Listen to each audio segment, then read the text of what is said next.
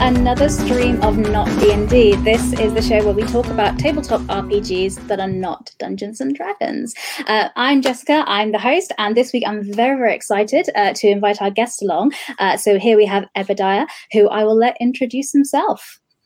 Hello, um, I'm Epidiah. You can call me Epi. Uh, I am um, a game designer. Uh, the most famous game that I've been involved in is Dread, which is what we're largely here to talk about. Yes, yes, 100%. Um, yeah, and I've been doing that for a long time. Uh, a long, a long time, a few Yeah. months at least, definitely. yeah, then. yeah. Definitely a few months. okay, that's great. Uh, yeah, well, so as Effie said, uh, so today we're going to be talking about Dread. Last week we were talking about the awfully cheerful engine, um, and as we can tell, this is also a very happy, light-hearted sort of game. Is that is that correct? Yes, yeah. It's uh, um, I mean, it could be, but uh, generally speaking, no, no, not at all. By the blood on the front of the cover, I'm Yeah. guessing it's, it's it's a little bit not perhaps that. Um, but yeah, so we're going to be discussing Dread today. So hello to everybody coming back. I can see uh, some of you that came last week have come back, which is excellent. So thank you for doing that. We didn't scare you away. Um, so what we're going to oh yes, we've had someone that's played the game that confirms it's very calming and relaxing and is not at all stressful. yeah, yeah. Uh, so, uh, so yeah, so we'll get into the game a bit later. But before we start, uh, we'll just have a little chat about you uh, and your history with RPGs, like personally and professionally. Uh, we have people popping in saying hello. oh, hey. Uh, as well, so some people you might recognize there, some people that may be guests on upcoming shows, perhaps. uh, but yes, hello uh, to everybody there. If you have any questions whilst we're going through, please jump in and ask. I'll pop your question up on the screen, and uh, so it's meant to just be a casual kind of hour for us to kind of ask any questions and all nerd about about RPGs that we like. Um, so, uh, Effie, what I'm going to come in and say uh, is, when did you first start playing role playing games? What was the first game you played, and how long have you been playing games? so um the f- okay so it's that's a tough question because it depends on how you define play right um, okay, because what happened was in uh I'm, okay i'm gonna say like around 85 1985 or so uh Okay. i was uh, like 12 or 13 years old and uh my family moved we used to live in ohio uh we moved to wisconsin um and then we uh i we kind of drove uh, like so I I had like a bunch of friends in Ohio. We were we grew up together. We all lived in the same neighborhood and and whatnot. Mm-hmm. And then I went to Wisconsin and uh, came back like a year later to visit them. And uh, Yeah. when those things happen, like everything changes. It's like you, you know, I mean, we're it's also at an age where everybody also changes a lot at yeah, different rates you, and you- whatnot. You, go away for the summer and reinvent yourself. You come come back with a cool house, something different. yeah, yeah.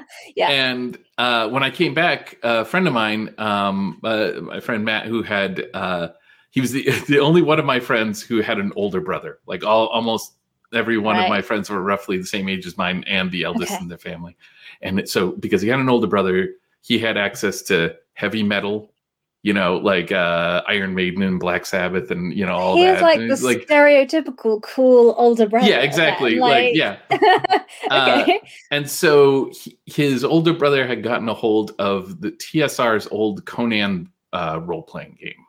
Oh, and okay. I just I remember very vividly being in another friend's basement and and my friend Brett, Matt bringing that over and and we pull the books out and like, tried to figure out what was going on with the game and making characters and just I just absolutely falling in love with that process of just like dreaming about the adventures that we were going to have as I don't I have no idea what character I made. I don't even off the top of my head know how that system works uh, because I never actually owned it. We just made characters. Yeah. But um at that point, like we only had time to make characters and you know, because we were just there for visiting for the weekend or whatever. And Sure. uh, so we were driving back to Wisconsin, which is like a day long drive, and we're in this this van, and uh, I'm in the back of the van, and I just have to have this this experience. It's role playing that I've heard about now, that I've kind of tasted, but didn't actually. We never really role played. Uh, so I invented a game right then and there, and forced my brother to play it with me. Oh, wait, in the car. Yeah, in the car. So like on the trip back uh, to Wisconsin, I would make up like you know he was a knight going through some adventures in some medieval uh, fantasy scape. I don't know how it all worked. I do know that w- it was a lot of. I told him I was thinking of a number between one and ten, and he'd have to guess the number, which is an incredibly unfair system. But It's, I it's was the open to exploitation. yeah, yeah, oh wow! So you've been designing games almost before you've been playing them. Yeah. It sounds like really. yeah. I mean, like a lot of my childhood was around. You know, okay, I'm old before the internet and all that, and before the uh, internet. yes, Me too. I was, I was also alive before the internet. or I should before the World Wide Web. Um, but Well, yeah. the access to information was was it was it's just kind of limited. Like I couldn't just Yeah. go somewhere and search it out. So Mhm. like if you wanted to get role playing games from the local library, you could get there's Dungeons and Dragons. They had the Advanced Dungeons and Dragons books at the local library, but like those would be on hold for months before Oh, you really? could and and you would end up with like the monster manual and that's it. And so Oh, that's So- good on its own. yeah, yeah, right. Like, and so you would spend time trying to figure out like what do- what does this mean? How do we make that work? And so you had to invent a game around these little bits that you managed to collect. I know the Wow. Yeah. first game I bought was the D and D expert set because at that point I was like, I know how to. I'm. I don't need a basic set. I know how to roll. I'm play. an expert. I Yeah, exactly. much. Yeah. Yeah. and I we had no idea. I like I didn't even know how to read four sided die. Like it, it came with the dice, and we we just sat there staring at that little pyramid, going, "What? What am I supposed to?" I, I think the thing I eventually figured out is that if Yeah. I picked up after rolling it, if I picked the die up and I looked at the numbers on the bottom, the missing number was the number you rolled, which is the the most ridiculous way yeah. to read a four sided die. It's but not that's wrong. no, no, but it's a long way. yeah, yeah.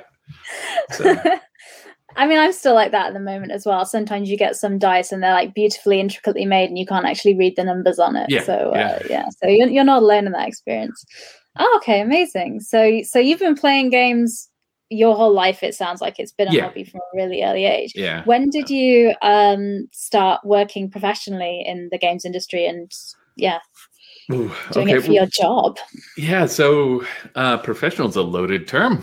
Um, but let's okay. So somewhere uh, in the late '90s, uh, I was uh, roommates with my friend Nat Barmore, who's also a co-designer on Dread, and uh, I was finishing like the seventh or eighth year of a four-year degree. Uh, I had a um, li- little little bit of trouble with college at the time, but I was I was making my way through at that point, um, and uh, I had undergone like a um,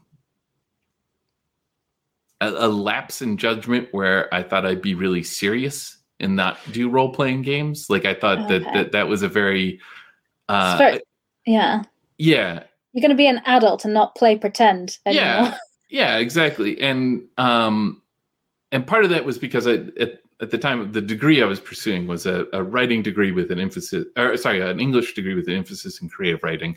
And the whole department was very like like you you couldn't you couldn't really get any classes in any like genre writing or anything like that. It was it was very like lit fic and they they really kind of kind of pushed it and promoted that which is you know fine if that's the thing you want to do. And i convinced myself that this is what i was going to be. I was going to be very serious very Yeah. uh, yeah. And uh but i still enjoyed role-playing games and i still like couldn't stop messing with them. I couldn't stop playing with the mechanics and whatnot. Sure. and uh at the time because nat was really into role-playing games and it was just kind of a like it was a great atmosphere because we were just had a, a an apartment full of people that just loved playing with the mechanics of it like it, it, was just like a nice community to have to Yeah. experiment with things and um at one point you get into these like uh highfalutin arguments about like what what what's missing in the role-playing game industry or what needs to be fixed about the role you know none of Mhm. You know I, I look back on it and with a little a little bit of embarrassment and a little bit of like, well, I've, I've learned my lessons there. But like, so we would say things like, you know, oh, the problem with role playing games is there's too many numbers. We got to have uh known and and that's sort of I the wouldn't. or- I couldn't wouldn't disagree with you though, because like I mean, I've I'm quite dyslexic and bad with numbers, so that's the thing that's really hard Yeah. about role playing games for me. So getting rid of the numbers, I'm I'm already on board and not not even cringing at what you said. Carry on. yeah well uh, i mean that's sort of the origin of dread because we were Yeah. like well if you're going to get rid of numbers if you're going to throw numbers out entirely w- what are you going to use instead um around the same time uh fudge which you may be familiar with or fate is the uh yeah, the more update um but fate's sort of direct uh ancestor fudge was kind of popular on the internet and that was a lot of like let's get rid of the numbers we'll use adjectives instead of um numbers and it was it worked you know we had fun we played around with that uh but you were still counting you know you're yeah. I was just getting my dice collection out. Yeah. for people that don't know the fate dice, they have symbols on. Uh, so they have plus and minus, and my cool little Grimm's gang there, one of Oh, mine nice. as well.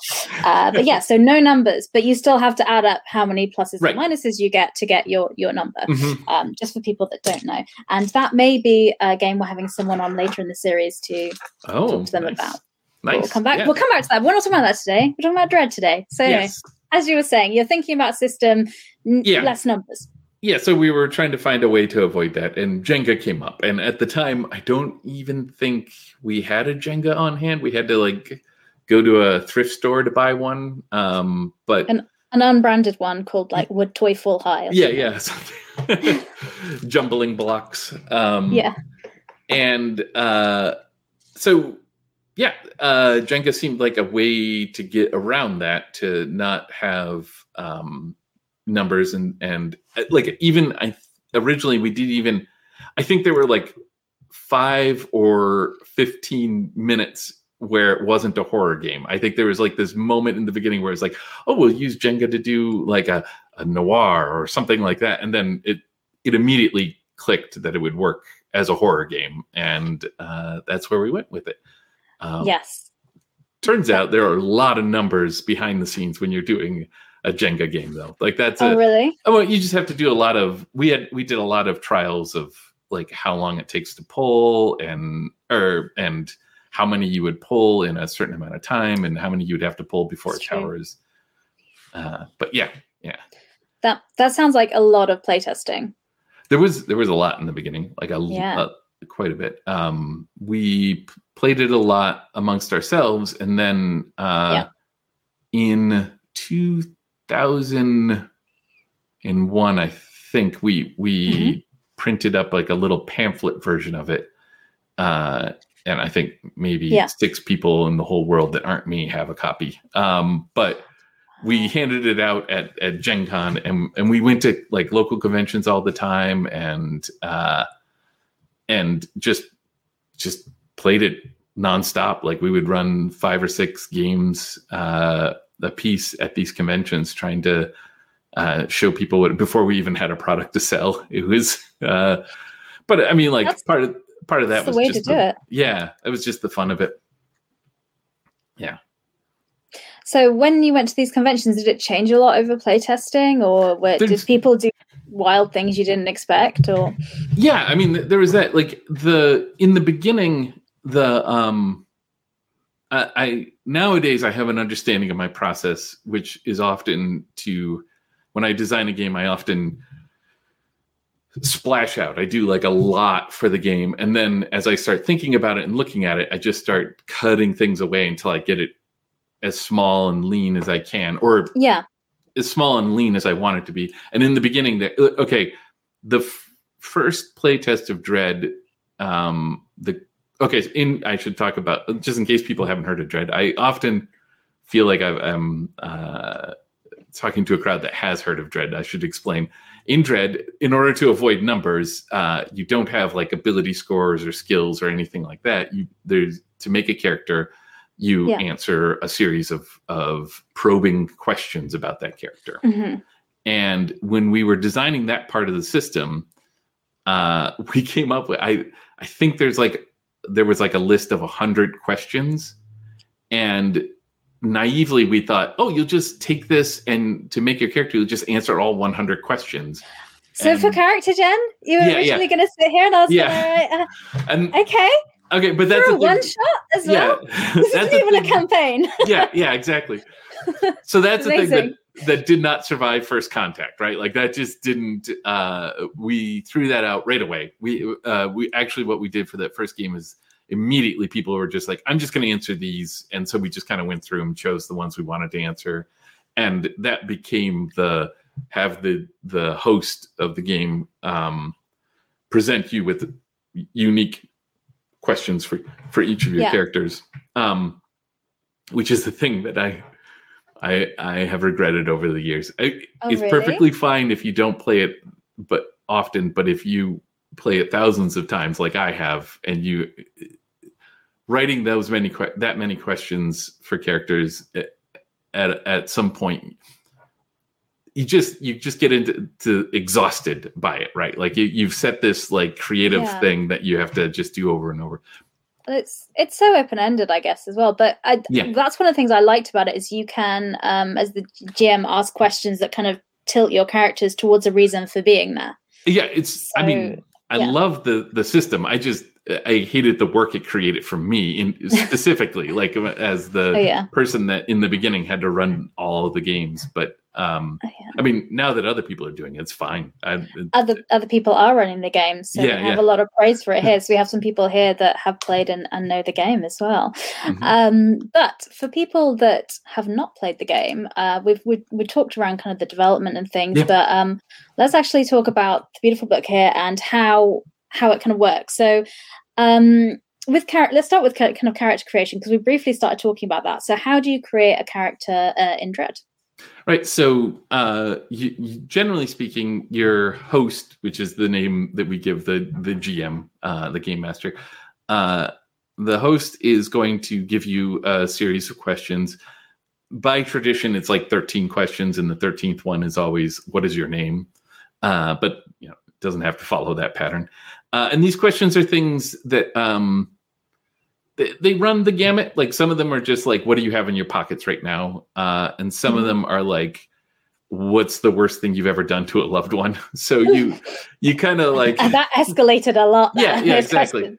Yeah, um and they're very specifically they're for your character, not for you.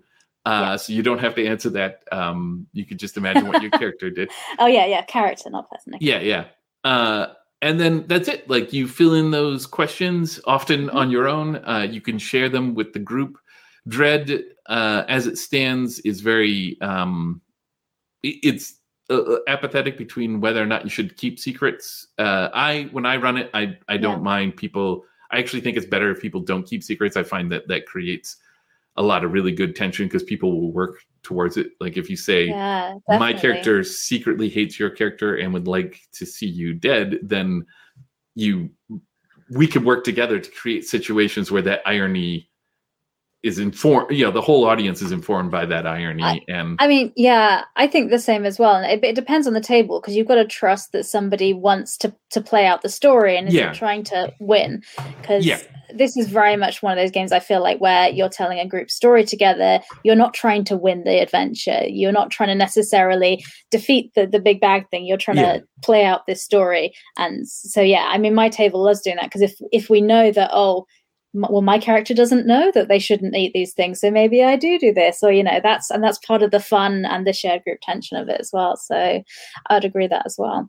Um, Yeah. Speaking of uh, questions, so um, for uh, so of those in the book, which character creation questions do you did you like the most, or what is the weirdest one? oh. okay, all right. Um, I don't know if I can remember all the ones in the book. There's uh, there are a lot in the book. Like Yeah. uh, along the bottom of the book, because we knew that this would be a difficult, or not a difficult, but like a big ask for people. We Mhm. lined the bottom of the book with uh, a running stream of character, possible character questions, so you can Yeah, kind of like just prompts. Yeah, yeah flip to a random page and pick Yeah. one if you want um but uh also i think my favorites I, i'm gonna cheat here uh i think my favorites are when i sign books uh i write a specific character a question for people uh Amazing. like it like i invent a like see this is another one where i created the like i've i've made this creative prompt for myself that that's fun until i have to do it many many times over but um yeah and uh i've always enjoyed seeing people's reactions to those that like yeah, you know i think that is really cool. Yeah, it's like to to yeah, that would be a cool thing to own. I'm kind of like, when? Are you, which conventions are you going to next, where I can bring my book? um i think like the ones that really get me uh i don't know if they end like what ones are in the book but i can i can remember moments where i'm running the game hmm and i can see people stumble upon the question like um we ran one that was set in victorian england or whatever and Mhm. uh Classic.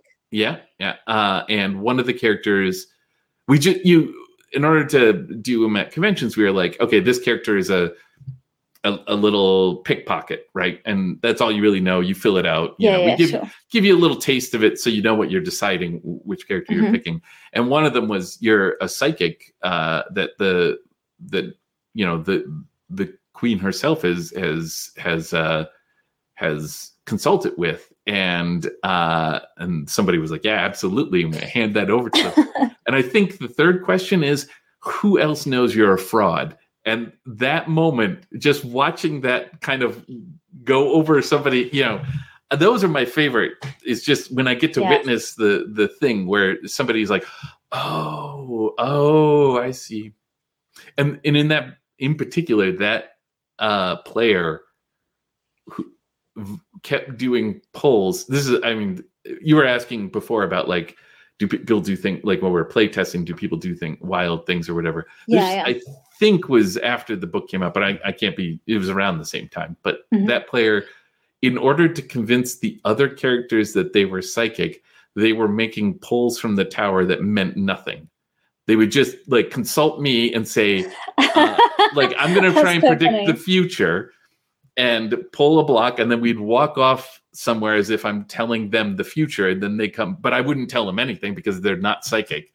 And they come back and they would tell the future to everyone and everyone believed them because they made a poll to make it happen and uh it was good. Oh those characters that that's a great character. And i had the reverse thing with a character i played once where uh, she was a psychic but she and everyone believed she was like a phony not real one but Oh, yeah. actually was but all the players in the game actually thought i was playing it that way as well so they're like yeah sure Jess and i'm like well i've told you what's going to happen they're like "Mhm, okay and i'm like Yeah, yeah. i actually have um, but that's always fun as well um, that's good Okay, great. That's good. So that's kind of a, a favorite question. And a follow up is uh what's the best answer you've ever gotten in response? So would would that answer be the one about the being a fraud or well I mean that's a good uh, well another great one I had Mhm. uh, I'm trying to remember exactly what the question was I I remember sometimes uh, when you play at conventions, you don't know what you're going to get. You know who's going to be at the table or what's what's uh, what the situation is going to be. And I remember uh, this rather large and intimidating fellow sat down at the table. Mhm. He was wearing um, a uh, like a wrestling one piece kind of thing, like with the one strap I, here that like, and that was it. Like just like like he just got out of the ring. Oh, like like Tarzan or something. Yeah, yeah, and okay. Uh, and uh, he sat down to play, and uh, I handed him a question. and We were passing out the questionnaires. And I handed him the question, and I remember specifically the character that he had uh, glommed onto was was one with a much darker side, like it like was uh, a character that was prone to violence and whatnot. And he just started reading them, and he was like, "Would these pertain to my real life?" And I was like, "No, no." There goes. I'm going to fill them, fill them out like they were real. And uh, it oh was boy. it was an absolutely terrifying experience for me as the one running the game. Uh, we had a lot of fun. We enjoyed it. And then I think the next day he came to the next dread game we had, and I was like, "Oh no, this is like I was tensing up again." Nothing untoward happened. Nothing like he he was he was great to have, but it just had that sort of intimidating energy. But that the game we were running the next day was one based on Watership Down, So oh my you were, gosh! You were playing rabbits, and I was like, "This is gonna, you're gonna be a rabbit," and he ate that up. He just He loved ab- it. he just loved it. He just loved it. So, um, Water ship down. Oh god, yeah, I hadn't even thought of doing that, but of course Yeah. that works with what a I mean- traumatic story Yeah. as well. Anyway, sorry, yeah, that's awesome. Yeah, when you're a rabbit, everything everything is your is a predator, right? Like everything. yeah, Yeah. yeah. I'm just remembering being like traumatized by that as a child as well. th- that was like a, that's a children's like TV show that was sold in that way if it was suitable for kids to watch, and I watched it as an adult, and I was like. I don't know if this is all right to show to small kids. Like, is this? Uh, but anyway, okay, awesome. So, so that's uh, so character generation. You have Yeah. these questions uh, that you write, and that's kind of kind of how, how you build your character there.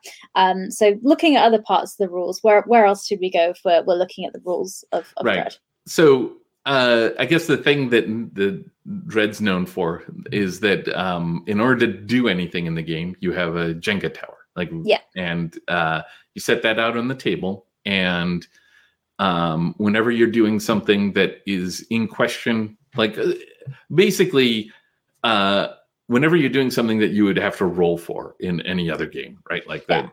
So, like, Um, I'm trying to quietly pull open this door and see what's behind it. Yeah, yeah.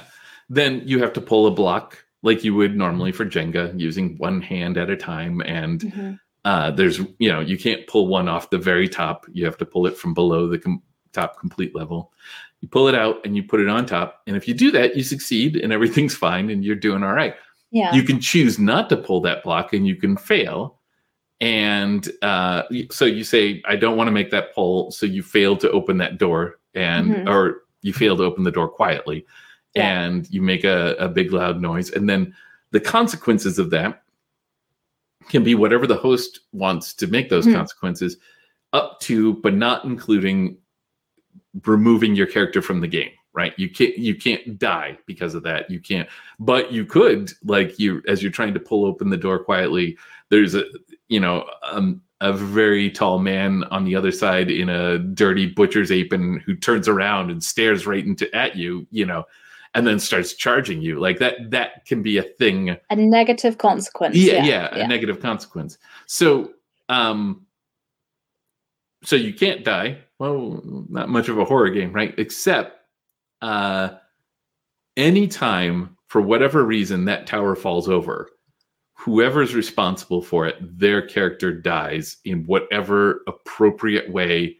there is right then and there. Uh, okay. And uh so or is is somehow like driven into a catatonic state or somehow removed from the game right? Yeah, somehow put in as you know depending on uh the type of horror that you're trying to tell there. And like when i say for whatever reason i mean for whatever reason like it has happened where people have gotten up to get a soda and just hip check the table and you And just- that counts. it counts. Those are the rules. Like you have to like uh wow. when we run games at conventions, it is you everyone just starts sitting further and further away from the table as it goes. Um and yeah, so that's that's the central mechanic of the game. That is the Mhm. the thing that just keeps happening over and over again. You you the whole table kind of comes to a standstill. You're just you're just opening a door, right? You're just opening a door. You're just trying to do it quietly, but you because you're pulling from that thing, and that everyone's using the same Jenga tower. So like, if you succeed, it's a you know it's people for everyone else later. yeah, yeah, People are worried about like what the results are going to be uh, Yeah. and who's going to have to pull next. And Mm. um, so everyone just stops. They hold their breath. They watch what you do. And uh, yeah, it's a great way to draw attention to the little moments that really make uh, a horror story, yeah. you know, sparkle. Like sparkle. That's the wrong word. Electric. I don't Yeah. know what.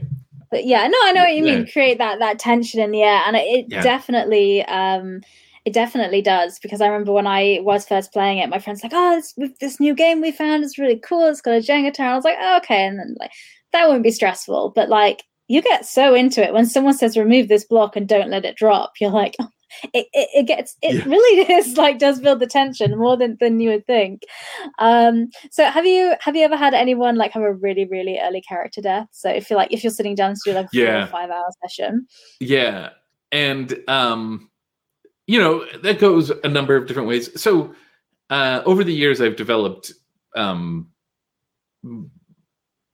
in the book okay let me go back. I, I believe in okay. the dread book they mm-hmm. say uh, there's rules for basically a dead character walking right? Like it goes down and then you're like okay there's no reason why we should shunt you out of the game at this moment. Your character is alive. You you can't make pulls but you can still do things and be your character. And and i'm just when the moment's right when the killer strikes or when you know that uh, it's going to bring you know it, you'll that's that'll be it. And usually you'll get the players buy-in for that. Like the player will yeah. then be like oh well now i get to play the the jerk that you know is going to be the first person that's going to die in, in a horror movie or i get to be i get to do the dangerous things um or just make sure everyone's trying to protect me. Because quite often yeah. people do try and protect that that dead person walking. Yeah.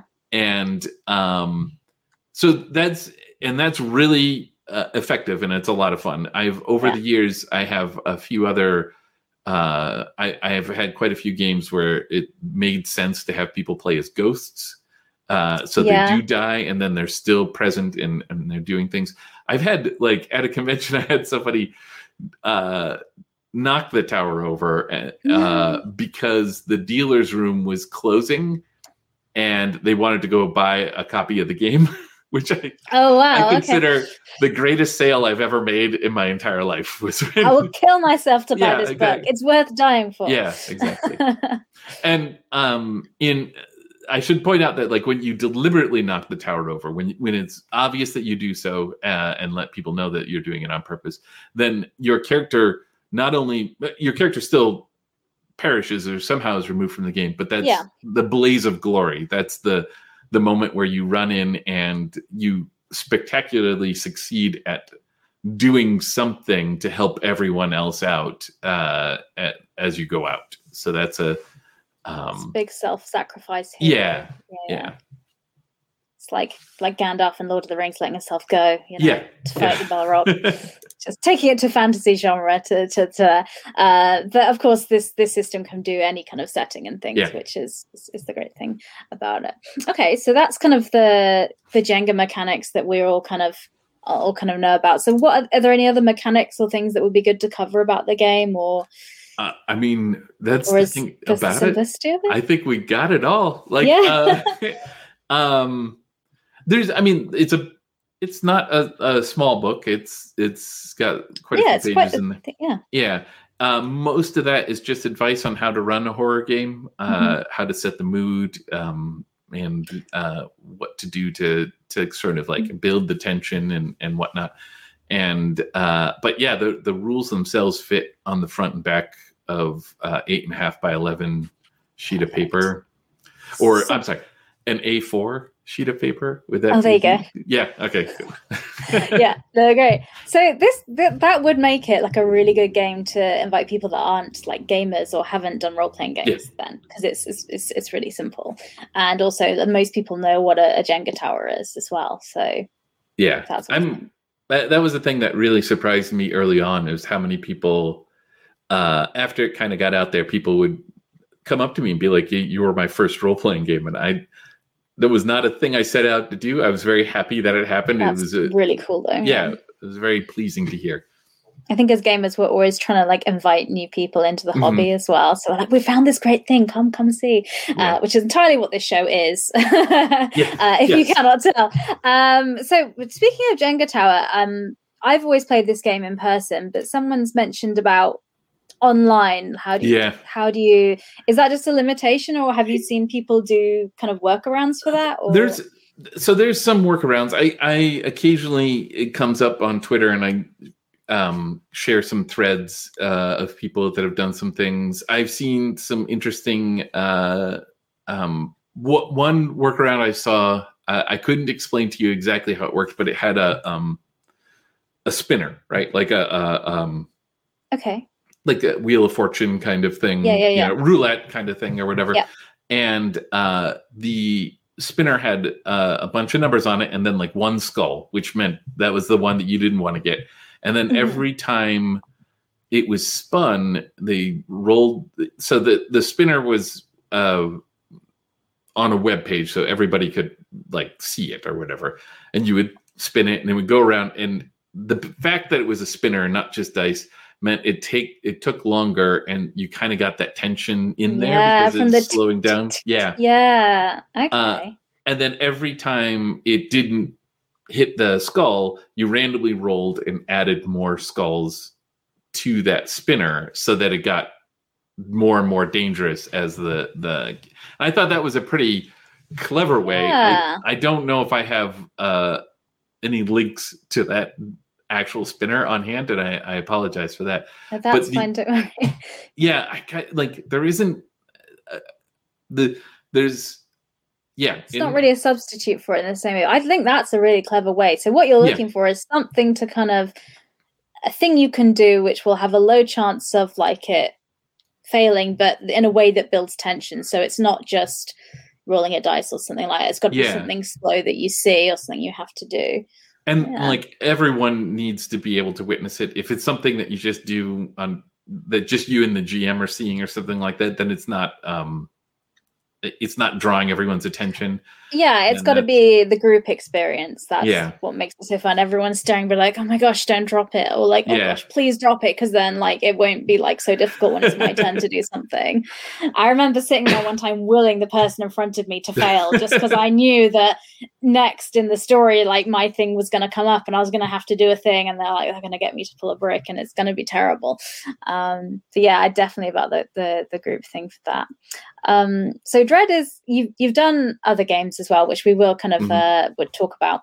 Uh, but we're talking about Dread, and I think it's one of your well-known games. And I discovered it by watching the Geek and Sundry episode with Wil Wheaton, uh, which this person did as well. So there was like there's like over a million people that have seen that video. Did that Yeah. Oh. change things with the game and the business when that happened? yeah uh, yes very much so In the way that this episode will as well. yes i'm, I'm well I'm, I'm counting on it like it, it better Yeah. Um yeah no it was it was uh it was a big boon for us. Um i was super excited to hear about it. That so yeah there were um there was that and then uh in that game um uh uh one of one of the gentlemen in that game oh, i'm blanking on his name and it really ivan man okay anyways he then went Yeah. off and and ran some and then did like uh another uh two series of it with geek and sundry like highly produced just absolutely gorgeous um yes ivan van norman thank you So you're on the internet. Someone will appear and correct you if you do You know what? slightly wrong. I had his name in my head, and I thought, it, for some reason, I couldn't believe that was right. I didn't want to get it wrong, and then Yeah, I, I overcorrected myself. Yeah, no, Um, that's fine. And so he ran these uh, just just really polished, like uh, like they they were all sitting around uh, a campfire in costume with the set, and they had a giant Jenga that they were using, and um, other like physical activities that they did that were along the same lines as Jenga. Like they had like a key that was hidden in a box full of bugs and things like that. Good, mm, good stuff. And uh, that also was like hugely popular and Yeah. uh, got uh, like there are people out there with dread tattoos now because of these things, Really? and that like That's wild. I couldn't, you know, like that was not. I couldn't. I still haven't come to terms with that. like that's great. I mean, I uh, I think it's it's awesome, but it, it was just like, whoa! Uh, didn't expect any of this to happen. So That's um, amazing. And you also won, it's an award winning game as well, the Yes. 2006 ENnie Award for Innovation as well. yes, So, Uh, um, so if this is selling it to you, if you if people wanted to grab a copy, you can do so at this link here. I believe that is the correct Mm-hmm. link there. Um, Is it still in? Will you, people find it at their local game store as well, or is it an online? uh, you, you should be. I mean, it depends on the game store. Uh, on all gonna- good game stores. Yeah, yeah, exactly. Um, okay, awesome. the I think that uh, uh, it also depends on supply chain problems and whatnot. Yeah. I don't know the current state. I know because one of the things that uh, the the only real unfortunate thing about the um when uh Wil Wheaton did it is that he's he had said that it was out of print. It was not. It's never been out of print any more than like between a print run or something like that. Yeah, yeah. But like uh it's always been in print. We've always had it available at that site and, and we can send it to the uh but like it may actually be like currently we might be out of a, the supply of books. I'm not entirely sure because uh, I don't I don't uh, check on that side of the business that often. Um, but uh, but you can find the information there and yeah. definitely grab a PDF if nothing else. Yeah, exactly. Okay, excellent. So I'll just keep that up on there.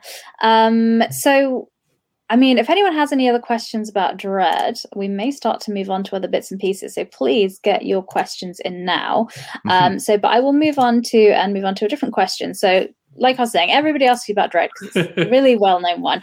Uh, but which which other games that you've done do you want to kind of talk about while we're here? Well, thank you, Kevin.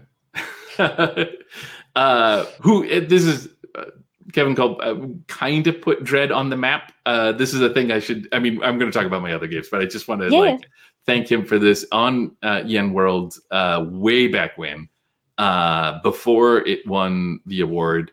Like Dread came out uh, in, at Gen Con. It was like August, and like maybe six months later, uh, it sh- there was a thread that showed up that Kevin started on on uh, EN World that just kept going and kept going and just drove so many of my sales and just had so many people like playing the game and enjoying it and sharing pictures. And it was like early on when you put out a game uh, and it's it's exciting when you're at the convention selling the game. And then afterwards it's crickets for a long time. And i like and yeah. that's that's the way it was but it's still kind of mm-hmm. that way with kickstarters too. Like when the kickstarter's yeah. going it's super exciting and then when it's over then there's there's nothing there. And this thread came at just the right time to like to to just bolster my spirits and have it keep going so i can make other games. So thank you kevin. That's what i'm going to say there. Uh, and thank you for the question. Um yeah i've done uh, f- quite a few games. Um so the the next big one that I've done, uh, yes, I, I, believe that too. Um, the next big one, uh, or bigger name one, I did uh, is called Swords Without Master. It's a sword and sorcery game uh, that sort of takes the approach of um, it, it doesn't worry so much about whether or not your character is capable of doing something. It just assumes that your character is and it's mm-hmm. worried about the tone in which your character does something. So you, when you roll the dice, sometimes the dice will tell you that you're unable to do it, but most of the time, what the dice are telling you is whether you're doing it in a very jovial tone or a very glum tone.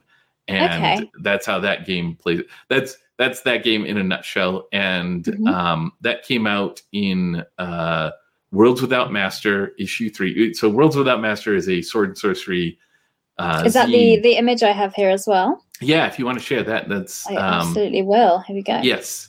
So this is the cover to Worlds Without Master issue. I'm going to say ten. I think it's issue ten. It says issue ten. I think down at the bottom, yeah. November 2015. Yeah. And uh, in that issue, there's a sword and sorcery uh, adventure for Dread, uh, which is why I shared it, mm-hmm. um, called the Dread Age of Duke Voku, and it's sort of a combination between Dread and uh, sort of powered by Apocalypse. If if, if you're familiar with that, if the yeah. audience is.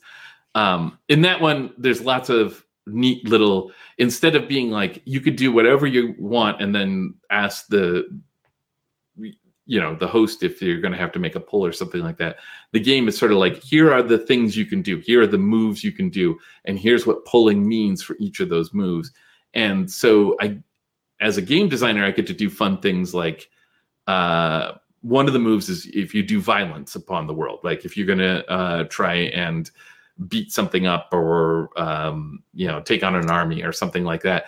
If you do if you do violence, uh, you commit yourself to it. You're going to make the pulls for it, but then you have to before you do that, you ask the host, "Am I just?" And if you're yeah. not, if the host says you're not just, then instead of pulling the block out and putting it on top, you're only allowed to push the block out and leave it where it lays. so you can't set it back on top and, and put it back into the tower. And so if you keep doing unjust violence on the world, uh, the tower just becomes more and more skeletal because it and just has all these blocks lying around Yeah. as uh, memories or uh, reminders of, of the sins that you've committed. Of your your... of your failing on your Yeah. Wow, what a vis- what a awful visual metaphor. Um, I Yeah. put the website up there, World Without Master, so if people are interested in checking more about that of that Yeah. out. Um, if go to the website there, that would be the best place uh, to kind of get that. Um, you so you did send me before we do. I do a podcast. I ask guests to send me like links to stuff they're doing and like Mhm. pictures and stuff. And one of them you also sent was this. Uh, so would you like to talk about that? Excuse me. Uh, yeah, well, I, I I had accidentally sent this. Well, I shouldn't say it that. sent to me in error? I I loaded it up uh, by accident, realized what I had, and sent it anyways. Uh, Okay. Because this is a, a sign. I think I was in Canada at the time, but it's a you know it's a sign trying to to tell uh, drivers to slow down because there are kids in the neighborhood. It's a really grim sign when you think about it that way. Uh, yeah, yeah, exactly. It's a and uh but what i loved about it is that it just i i kind of wanted that sign for whenever i like run dread at a convention right? Like especially when they put you in a room or like Mhm. in a hallway where people are kind of rushing by or whatever just to put that up and just be like hey we're playing dread here. You want to just slow down? You might knock this tower over Oh, that's that's really good. Yeah. I, I like it. That's great. But I it needed explanation because it came Yeah. through in the files today, and before I started, I was like, "Is this okay?" i mean i Um, i just love that they used our our uh iconography our our, our I can't say trademark because we didn't actually trademark it, but like, yeah, our image, our yeah, it feels very on brand for Yeah, Dread. 100%. Uh, and we are going to move on to talk about um, kind of creating tension in your horror games and things like that. But I did want to just talk about one more thing, which we mentioned before, yes, um, which was was this map we talked about. So if you could explain what this is um, and how it's linked to Dread. So, uh, over a decade ago, I, I really don't know how time passes now. So I don't remember how long ago this was. I mean, Well- we've all been through a pandemic. None of us know how time Yeah. anymore. none, of, none of us know. Not long after Dread, though, like probably around 2010. Um, my wife, Emily Care Boss, who's also a, a game designer, uh, she did the Romance trilogy. Um, we worked together on this game called Dread House, which is a uh, game that we aimed at. Uh, I think the, our our tagline is it's uh, a game for scared adults and spooky children to play together. and uh, so it's meant to be played with kids. Um, it Yeah. runs a little bit more like a board game. You you have these characters that fill in sort of these uh, niches. Like there's a um, well, I, I- honestly, it's been so long I can't remember what all the different characters. Like there's an athlete and there's a Yeah. you know like a uh, so stereotypical roles that are easy Yeah. to kind of role play. Yeah.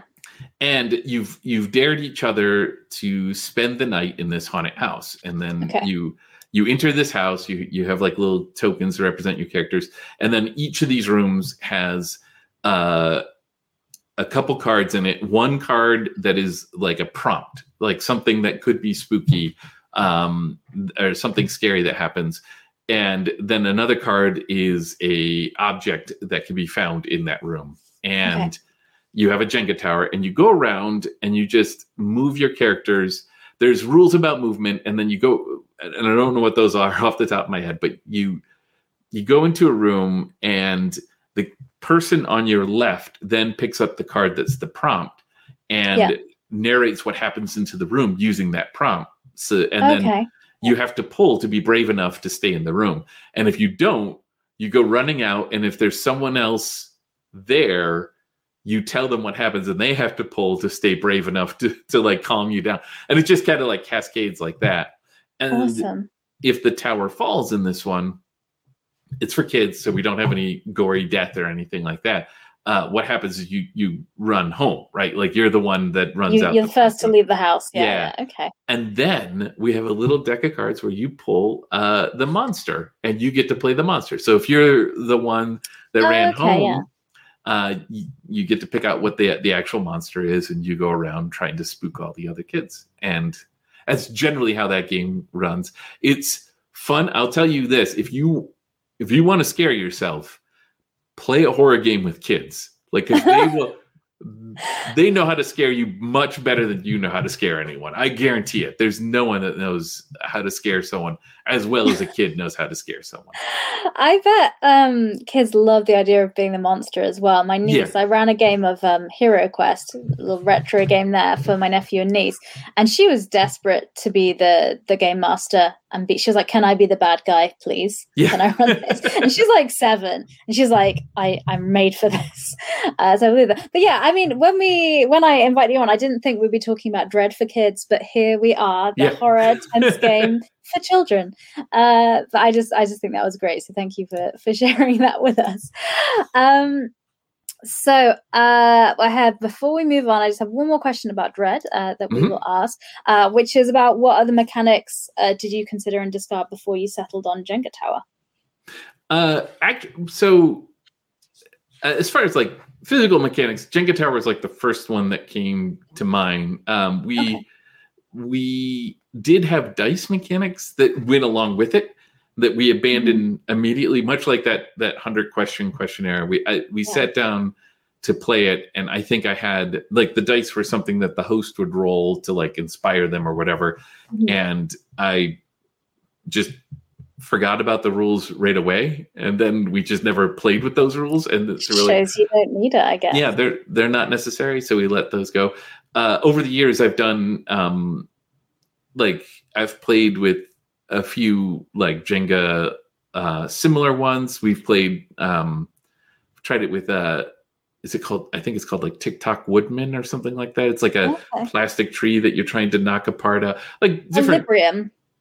Yeah. Uh, that that's one I, I played it with. I was gonna grab it, but it's a bit out of reach. I'll have yeah. to run off the screen. Uh, yeah is that like with like a lot of colorful shapes that you have to like stack and make sure these are fall? like they're almost like credit cards with four little holes in the sides and you build it up as you go oh okay. um so that good yeah that works really well but also and we found that was less cleanup time because you're building it up and adding to it and if it falls because it gets too many then you don't have to rebuild the tower so you don't have that time i saw one that was like it was like the these two circles uh mm-hmm. that had screws in it like so it looked like a, a torture device of some sort uh like that that you would put over someone's head but you put a balloon in it and you blew up the balloon yes. and you start yeah cranking things down i always wanted to play with that because that one that one like just watching people play that i was starting I think to sweat. And... My group might have done that as well. I know the thing you're talking about. It's like got a blue balloon with like a face in it, and like a red Iron Maiden style cage. It looks like where you. yeah, exactly.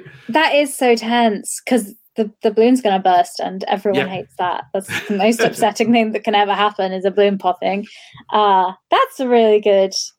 Yeah. I like that idea as well. I, th- I don't remember if my game did that with this group. We definitely had that game for sure. Okay, awesome. Well, I believe we have talked about Dread sufficiently. Mm-hmm. Um, we've talked about some other games you do as well. So that brings us to the topic of the week, uh, which is about tr- creating tension in a horror game. So obviously, um, mechanically, Dread does that uh, with the Jenga Tower. But you said the book also had some hints and tips for setting the mood and, and how to run a, a game of that genre.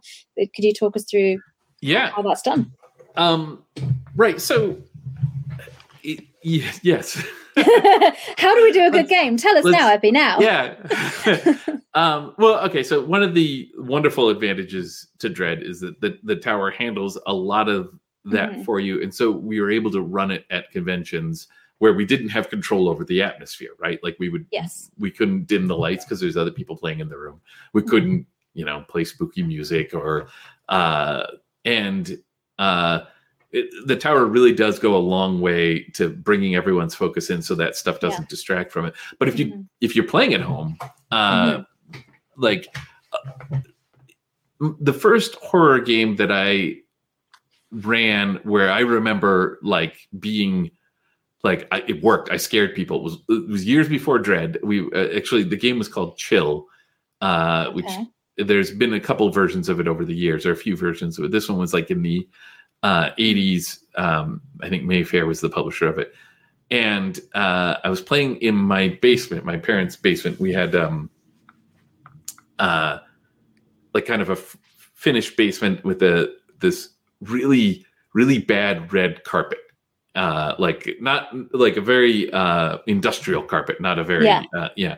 And uh, what I did is I just took all of the lamps we had and I set them on the floor, and then we so all of the light in the room was coming up from the ground, and it was all yeah. kind of red because it was glowing off of the yeah, you know. Thing. And uh, we played late at night, and mm-hmm. it just it basically had the feel of like the old uh you know bloody mary where you you you're at a sleepover and you're like okay yeah. we're gonna lock you in the bathroom you're gonna spin around three times and you're gonna say bloody mary and look in the mirror and it will like, summon a demon yeah exactly uh and like like it's it's cheesy but if you can create those atmospheres if you can do it people who want to to to do it will will embrace that. They will get the chills. They will, you know, feel the the the fear that you don't. There's not a whole lot you have to do beyond that, right? Like you can mm. you can set up the atmosphere so that you're you're ready to succeed uh, yeah. at making. Because a lot of horror is about getting people to scare themselves, right? Like yeah, uh, hundred uh, percent. And so sometimes, like it's just it's not answering someone's question like what do i see and you're like mm-hmm. yeah i was just mm-hmm. going to say i think there's so much in people will fill the worst case scenario in their mind if you, if you, yeah. if you give them nothing yeah. um, so if you give them just a little bit of information their mind will just run and, and fill in something more terrifying than you could ever ever describe so and like one this is kind of a tip that kind of comes out a lot in just about any role playing game but like keep in mind that you have more than your eyesight. There, there are five senses. You know, like um, when you hit on some of those other ones, those details feel realer sometimes because you're so used to just having what you see described to you like oh there's someone over there there's someone standing there but if you're like you walk into the room and the smell is such that you can actually taste copper in your mouth right like that becomes a little more there's pennies everywhere is yeah. that why and uh so like those sorts of details help make things real and and um and bring it out uh then there's there's other things too um when when we wrote it's funny because it's based we wrote dread in the early aughts when um sort of uh, before smartphones but mm-hmm. when a lot of people had cell phones. And so there was a li- like a a lot of concern i think spent i don't know how much of it comes out in the text but i know i was really concerned about like you got to make sure that people can't just call the police you know call for help. Like you can't just uh yeah that is an know. issue in horror games. It's like why are we here? Why haven't we just phoned the police and run away? Yeah. Right. And like in more modern times like uh, i'm more modern horror like embraces that and does like interesting things with the phone and mm-hmm. like who you're contacting and whatever.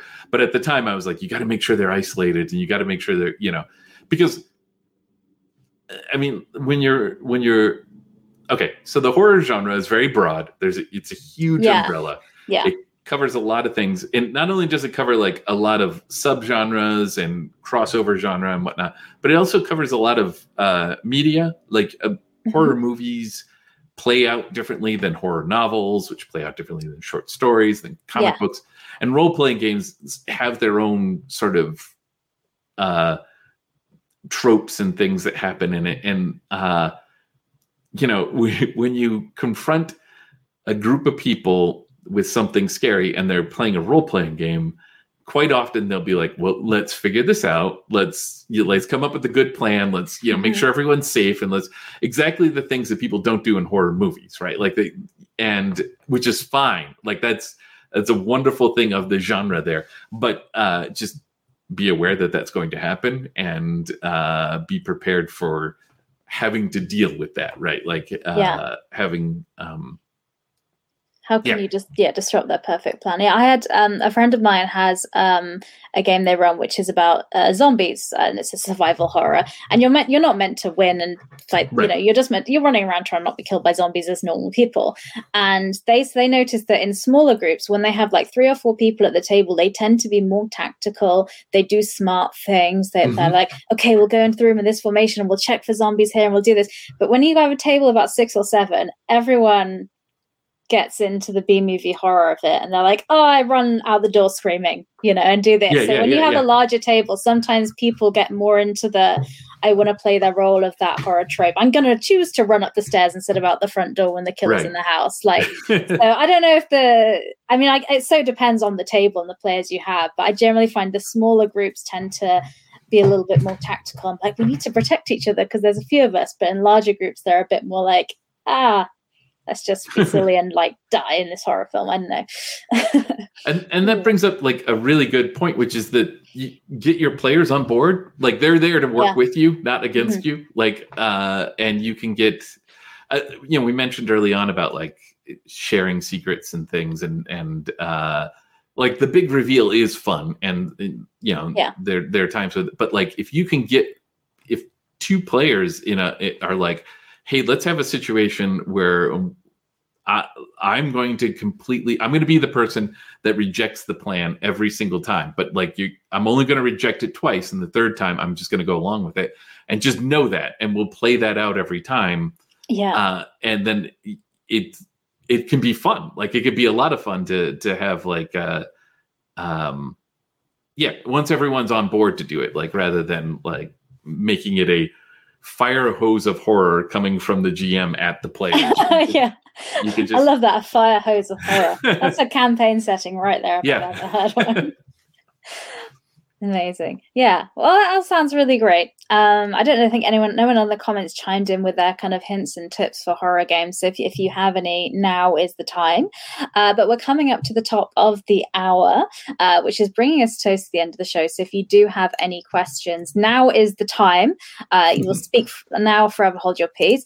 Um, I've put up a few places online. So if people uh, thought some of the games sounded interesting and, and want to find you, uh, we've got your kind of links on here. So you've got you on Twitter uh, the website there. Is there anywhere else people should go and have a look, or does that does this Uh, cover your online presence? that well? generally covers my. I, I'm I'm on Facebook, but I'm so very rarely on Facebook. Uh, but uh, I'm I'm check Twitter m- most every day, and uh, the Dig a Thousand Holes is is m- my official site, and Worlds Without Master is where I do my Sword and Sorcery magazine, and quite a few of my games are there as well. Great. Okay, it sounds like we've got that sort of element covered.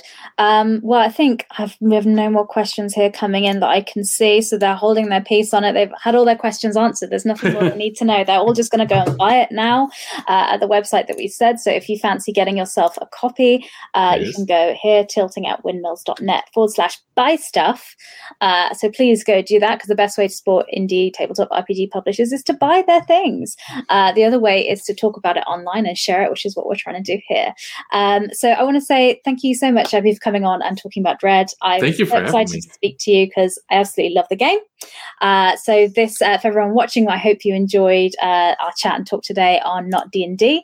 Uh, we are showing again uh, next week. We are talking about another tabletop role playing game that is not D and D. We have Matthew Dawkins coming on talking about the They Came From series. Uh, so another lighthearted and uh, cheery kind of theme coming on. And the topic next week will be uh, about the role that crowdfunding's had in the indie tabletop RPG industry, uh, which I'm sure we could have talked about here as well. Um, but uh, I can see no more questions. For on that note, I think we will wave and say goodbye. So thank you very much, everybody. Thank you.